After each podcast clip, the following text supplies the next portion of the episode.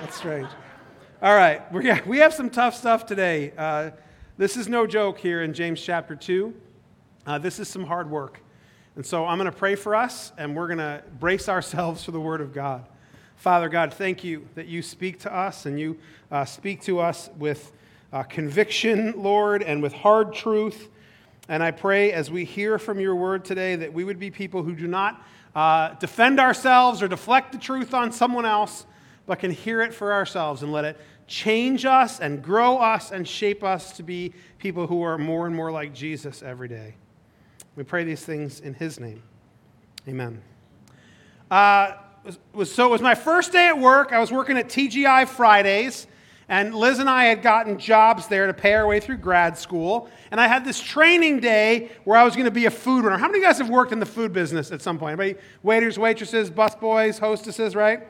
I was a food runner, and so you take the food from the kitchen, you bring it where it's supposed to go, pretty straightforward. This was like my ninth year in the restaurant business at that point. Thought I could handle it. As the day progresses, no problems. You bring the food, servers are usually pretty happy, and then an order comes up to the bar. How many of you guys have been to a TGI Fridays before? right? TGI Fridays has that big three sided bar. And so the bar's packed with people, okay? Packed with people, and the tables next to it packed with people. Me walking through a crowd with food is not great, okay? I mean, it's good for me, it's not good for the crowd, okay? And so instead of coming around the outside, I think I'm gonna walk behind the bar and drop off the food. And so I start walking behind the bar. I'm doing them a favor with my potato skins, and I walk in, and this guy, who I've got maybe three inches of height and 150 pounds on, puts his hand in the middle of my chest like this. And he goes, Stop right there. No servers behind the bar, only bartenders behind the bar. And I'm like, Really? Oh, okay. All right, little man. All right. And I was like, You want to do this? Like my eyes. You want to do this? And this little guy, straight in my eyes, yeah, I'll go, new guy, I'll go. And that's how I met Frank Slavnik. that is a true story. Many of you know Frank. He's married to Nikki Slavnik, our children's director. He and I have been friends for 25 years. I officiated his wedding, right? We've been through thick and thin together, and he still thinks he can take me to this day, right? What was Frank doing? He was showing me the way of things. At Fridays, the bartenders don't just stand there. Back in those days, it was when they used to do like the flipping of the glasses and behind the back and they're juggling stuff. You can't have me walking behind there. I'm going to smash everything like a bull in a china shop. And so the rule was you couldn't go back behind there. He had to teach me sort of the way of things, how things go.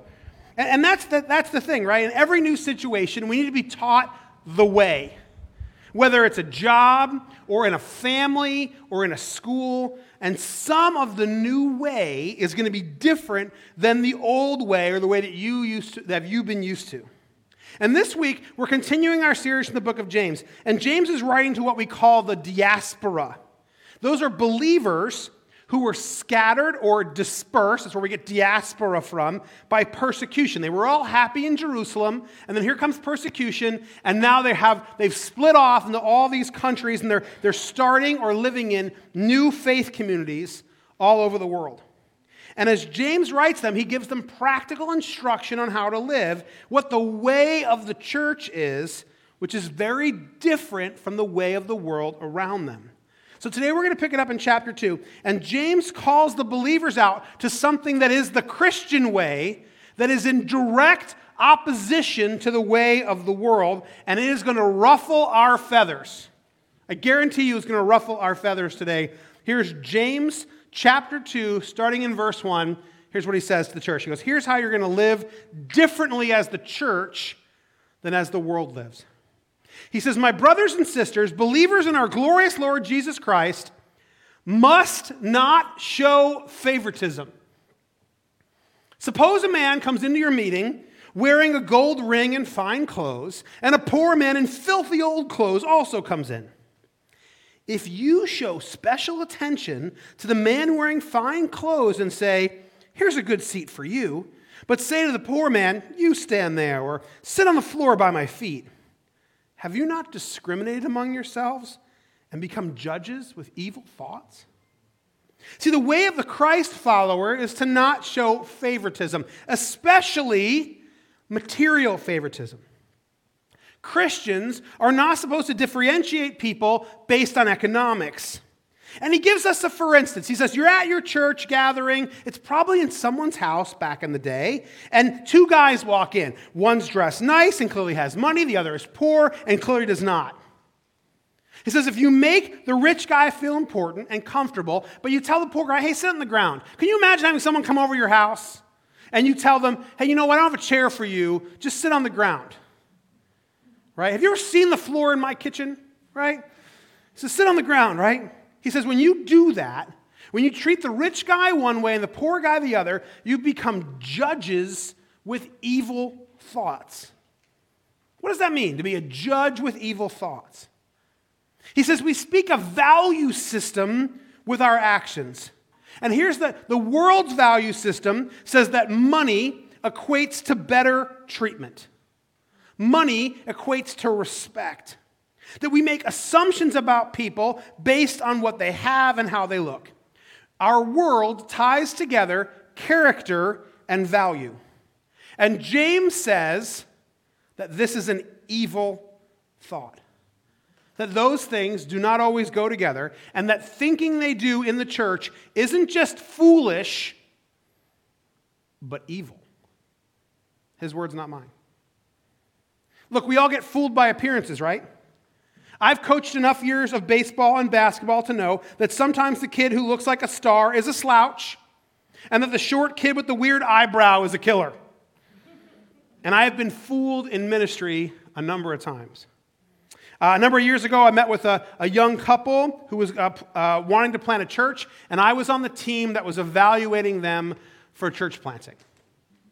And I got to tell you, they looked the part. They were good looking people. He was tall and attractive, and he sounded good when he was talking. Man, he had a great turn of phrase. He was really charismatic, right? And you're like, man, these people are dynamic. And I, I, looked at some of the things in their background, and there, was, there were some questions, but I was like, ah, look at them. They just look like church planters. And so we were a young church, maybe a year or two old. Some of you may remember this. And they came out to our church, and we took up an offering for them. We were broke. And we're like, look, this we're going to give to this work. Because I thought, man, they, they look like they're going to be a success. And what happened? The character wasn't there. The outside had fooled me. Do you know who actually succeeds in, uh, in church work or in sports or in school? It's not the gifted, although that can help. It's the grinder, it's the faithful, it's the hard worker. It's the young guy or gal who puts in the work. You know, I've learned that lesson here at New Hope. You know who some of our best workers are here at New Hope? Moms with little kids. I think about three moms with little kids who are on our staff Katie Ringer, Nikki Slavnik, Amy Newsom. You know what they are? They're grinders, faithful, hard workers. People tell you when you're in ministry, don't hire moms of little kids because their job is going to be really secondary to them. That's a lie. Those are three of our most effective staff members. And I'll give credit to my wife. She's the OG, right? Our kids are big now, but still. But you get the point, right? Appearances are often deceiving. And when we do it in the church, when we judge based on appearance, especially on economic appearance, we make a serious mistake. We become judges, he says, with evil thoughts. Listen to what he says next. And I tell you, everything James says in this passage is gutsier than I would have than I have the, the gumption to say. It's harder words than I have, but I can only read them. Here's what he says. He says, Listen, my dear brothers and sisters. Has not God chosen those who are poor in the eyes of the world to be rich in faith and to inherit the kingdom he promised those who love him? Look, I want to talk about rich and poor, and what I want to say is hey, rich and poor doesn't matter. It's just equal on every side, and let's not show distinctions. James actually says it the other way. He says, Look out for people who are poor. The kingdom of God is for them. He says, God has chosen those who are poor in the eyes of the world to be rich in faith. Worldly poverty leads to faith and a greater kingdom inheritance, greater than anything in this world. And I know that this is encouragement, right? Many of James's readers, throw that back up there, right? Uh, many of people who are reading this are poor people. James is writing to the diaspora. They're broke. They don't have anything. And they have no prospects. They, they've gone, this isn't America. Okay, they, they're moved to a place where they don't have any family, they don't have any land, there's no bootstrapping up. They're going to be poor people for the rest of their lives. And he says, I want to encourage you that the kingdom is for you. That that economic position is going to help you be dependent on me. It's going to develop a faith in you that's going to bless you for eternity. It's going to be harder here, but it's going to be better there. This message really isn't for us. We all live in a place where we have economic advantage, every single one of us. But for the millions of believers around the world who live in abject poverty, this is a truth they hang on to, a blessing that they hold close to their souls. James says there's something, and I want to remind you because look, not everything always goes our way, right? Some of you right now who are in really good financial position, some point in your future will not be. Anybody in this room ever suffered a big financial reversal? Ever go from rich to poor real quick? Anybody in here? Right? A couple people? I met a guy a few weeks ago who was he had been a wealthy man his whole life. He'd grown up with money.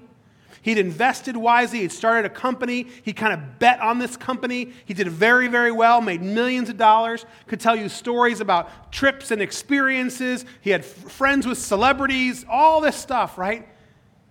And then his world came crashing down. He had a, medical situation, his marriage fell apart, he got betrayed by a partner, and over the course of about 18 months, he went from wealthy and on top of the world to broken and broke and abandoned.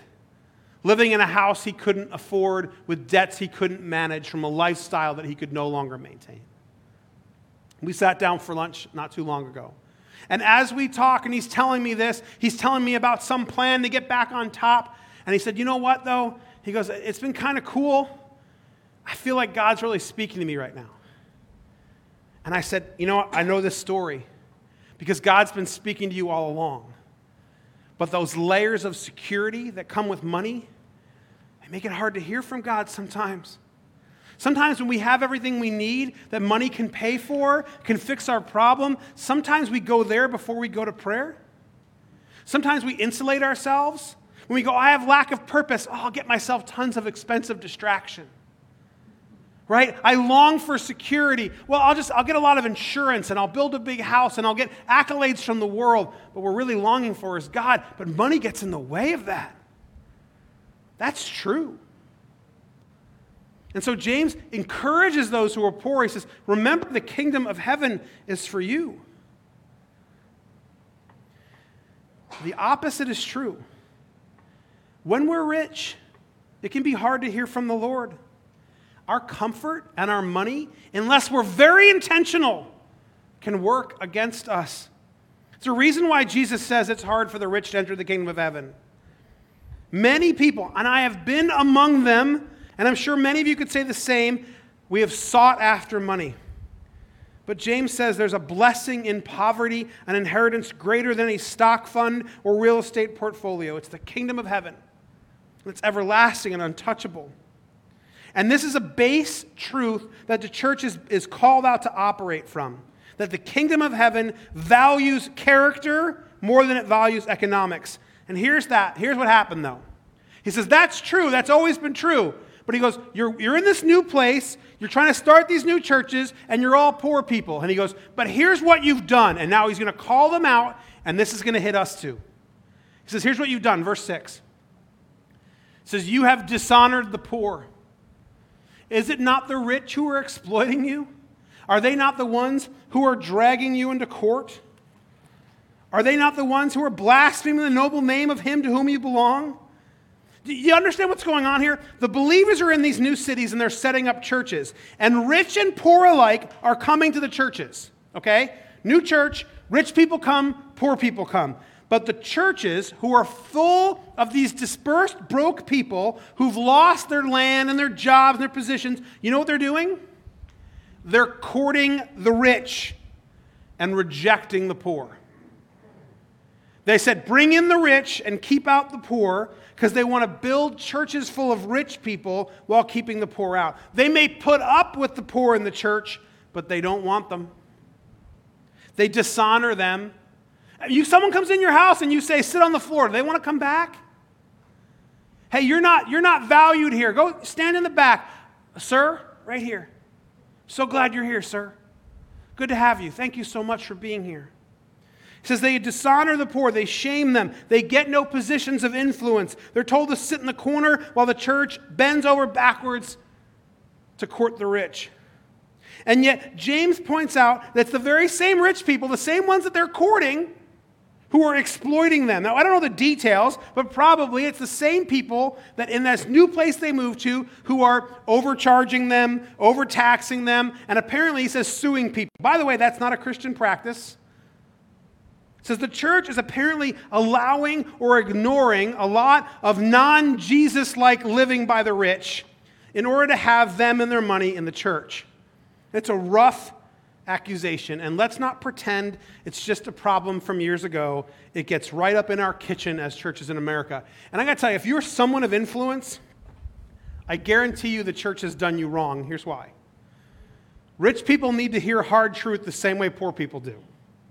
And yet, if you're a rich person in a church, often churches will ignore stuff about you to get your check in the box. They'll be nicer to you, ignore your life. They won't, they won't teach hard truth because they're af- afraid of offending you or losing you and your resources.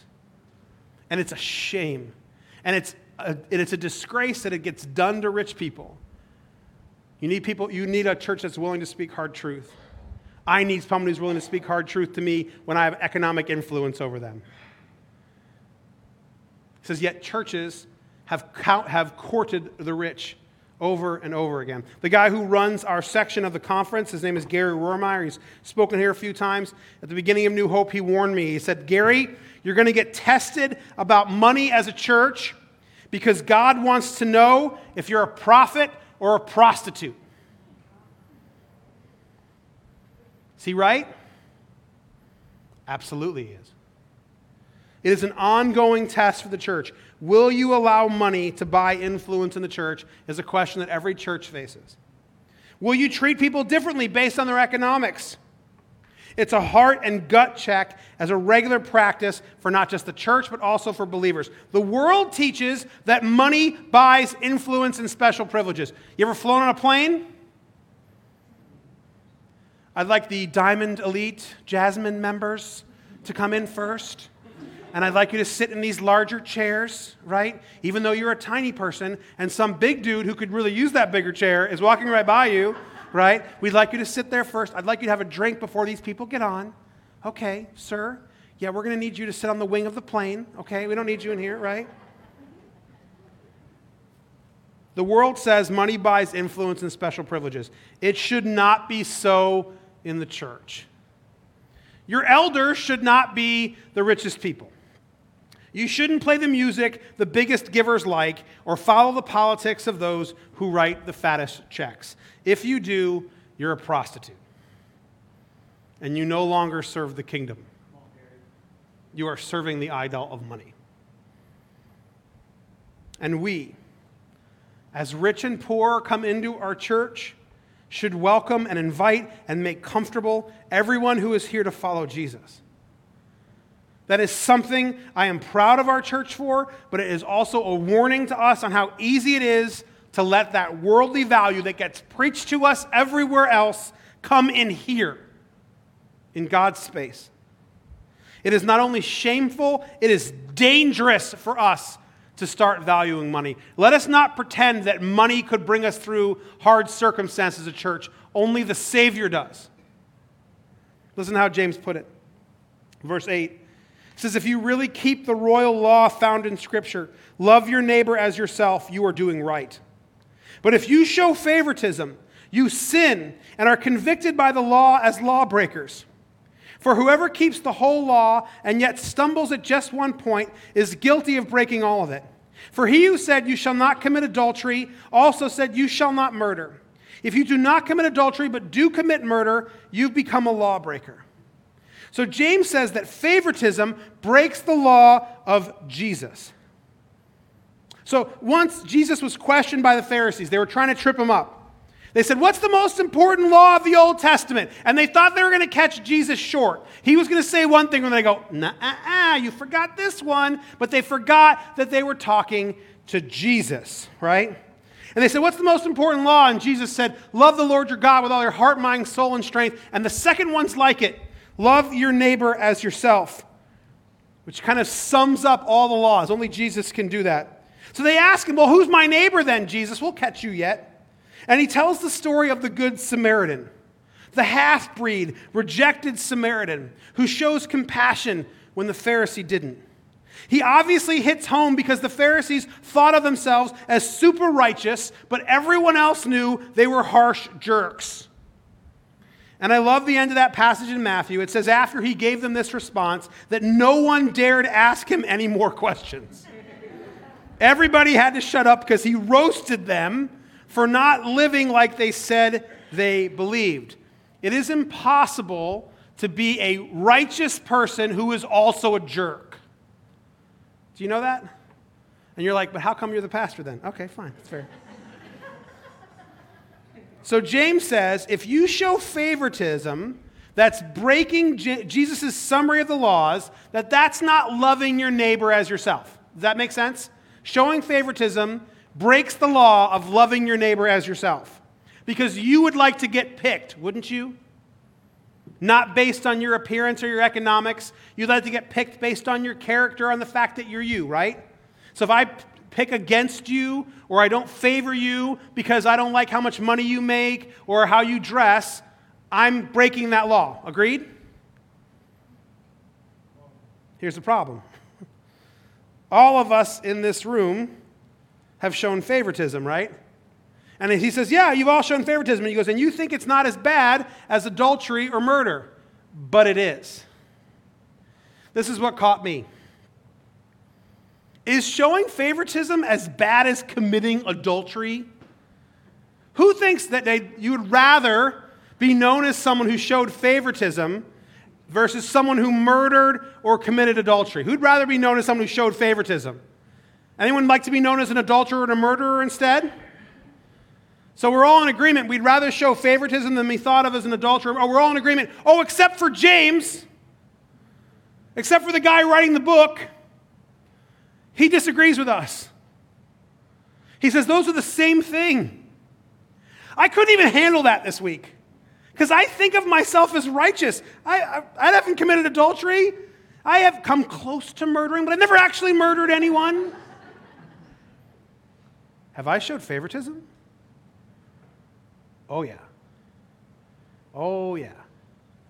Have I treated rich people different than poor people? Yep. Have I given special privileges to people who I think have economic advantage and could help our? yeah, I've done that. It's not like a rule I live by, but have I done it? We all treat rich people differently, don't we? Don't we? We do. And so, what do we do when we know we're in sin? We confess our sin. We agree with God. We thank Him that we're forgiven by grace. And we ask Him to show us how to make it better, how to repent. Look, my temptation is to argue against this. And I started to. I, I, look, I know I got the whole week with this passage, and you're probably just getting it right now. I had the whole week with this, and I had the Lord working on me. And he, man, he's like, Gary, you going to fight me on this? You want to argue against me? Because I, I put it down on paper for a reason. There's a reason why the scripture is the scripture, and the stuff that you say, no one remembers the next week. Right? I appreciate that. Maybe two weeks, okay? What did I preach on four weeks ago?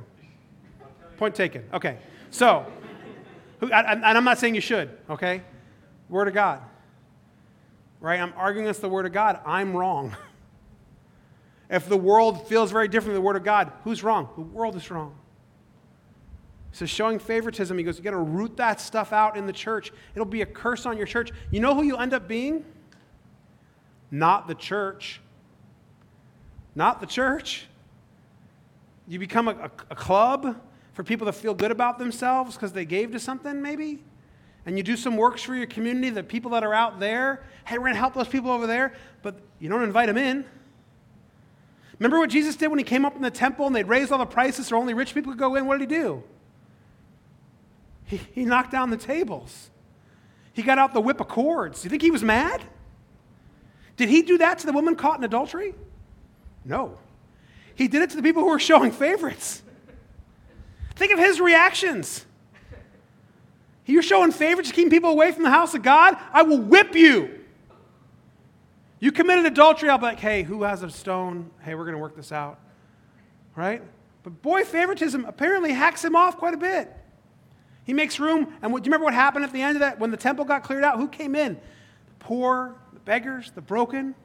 And God was like, ah, oh, my people, the people that depend on me, people who need my provision. I've told the story a thousand times before. I'll tell it one more time. We had a girl from Albania living with us one summer. Poorest country in Europe, grew up in poverty, 95% unemployment. My wife knew her from being a missionary there. She came to live with us for the summer. I thought she'd be so impressed living here. After like two weeks, I said, How do you like it? Her name was Elda. Elda, how do you like it here? She goes, How do you follow God here? You have everything. How can you even hear from Him? She was sad for us. She was like, I feel for you. It's terrible. How do you even drive around? It's awful. There's no quiet, there's no place of need and prayer. There's 15 kinds of Twizzlers here. What's a Twizzler, right? Nothing against Twizzlers, they're delicious, right? So, look, if you're like me and you have to deal with the fact that you've been a favorites player, um, understand that according to the scriptures, that you and me, that we are sinners. We're lawbreakers who need to repent and receive forgiveness.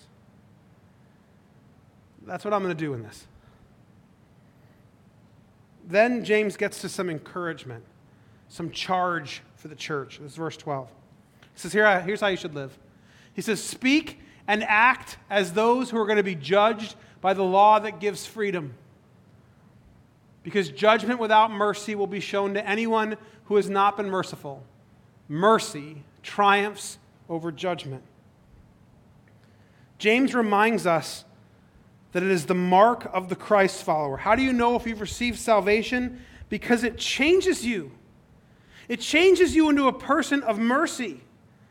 Lack of mercy is how you can tell the Pharisees weren't really following God, that they were worshiping their own righteousness. When we've received grace, the law that brings freedom always results in a new us. It always produces fruit. I mean, James is practically quoting Jesus here. Matthew 6, 14 and 15 says, For if you forgive other people when they sin against you, your heavenly Father will also forgive you. But if you do not forgive others their sins, your Father will not forgive your sins. He says, When you've received mercy, you can't help but show mercy. But if you can't forgive other people, if you cannot show favorites, then you have not received salvation. You have not been changed. You have not received grace. You're still living by the world's values. You've just added another piece that makes you feel more righteous. It says mercy triumphs over judgment. We are to be a people who do not show favorites because that's who we are. Because God didn't show favorites in us. He came and rescued each one of us, no matter how despicable and terrible we were. And look, if you're a person who has resources and you are you're following God, yes, God gave you those to steward wisely. There's other passages on that. But we as a church, when people come in our door, however they're dressed, those are not people we serve and send away. These are people of the kingdom of God that belong here, wherever you think you fit in the economic scale. And according to this, people who are in poor economic position know a lot more about God than you do if you're rich. They've learned to depend on Him in ways that you can't understand. Let us be a people who welcome rich and poor, be thankful that they're coming to want to follow God, and come and meet with them. Let that be true of us, New Hope as a church, and let that be true in your own life. I, I think it makes a lot of sense to have friends from different economic circles so you understand it better. To, eh, see, not be like, I'm trying to make a poor friend, I'm trying to make a rich, right? but if you find that you only have friends in one area, hang out some other places. Make friends across the spectrum, right? Mercy triumphs over judgment. So here's the thing. Um, I think that, look, I, like I said, I got all week with this. I want to give you a minute with the Lord on this. And, just even ask Him, Lord, do I show favoritism? Or maybe a better question is, in what ways am I currently showing favoritism? Because we do. And I want you to just give, give Him a minute right now to speak. Just get quiet with me and ask the Holy Spirit if He'd speak to you. Don't think about lunch or whatever's next. Just let the Holy Spirit speak to you about favoritism in your own life.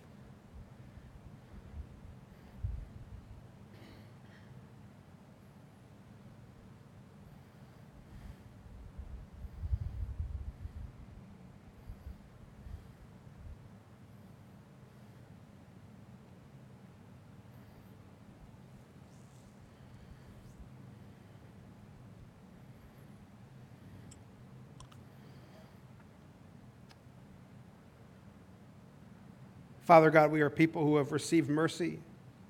We've been shown compassion. We've been rescued by Jesus Christ. Let that be evident in the way that we live. Let us put that into action. Lord, if we've shown favoritism as we've shown favoritism, let us confess it and repent it and turn from it. That that will not be true in our church. And if it's true, Lord, expose it so that we may deal with it harshly and be a people uh, who cling on to dependency on you, who value character and commitment and loyalty to you more than we do economic resource. Let us not be a slave, slaves to money. Let us not be prostitutes, but prophets. Father, we love you, we trust you, and we want to live accordance to, in accordance to your will and your way. We pray these things in the mighty and matchless name of the risen Savior, Jesus Christ. Amen. Thank you so much for worshiping with us today. Let God's word uh, seek and, and break you down and, and, and mold your life.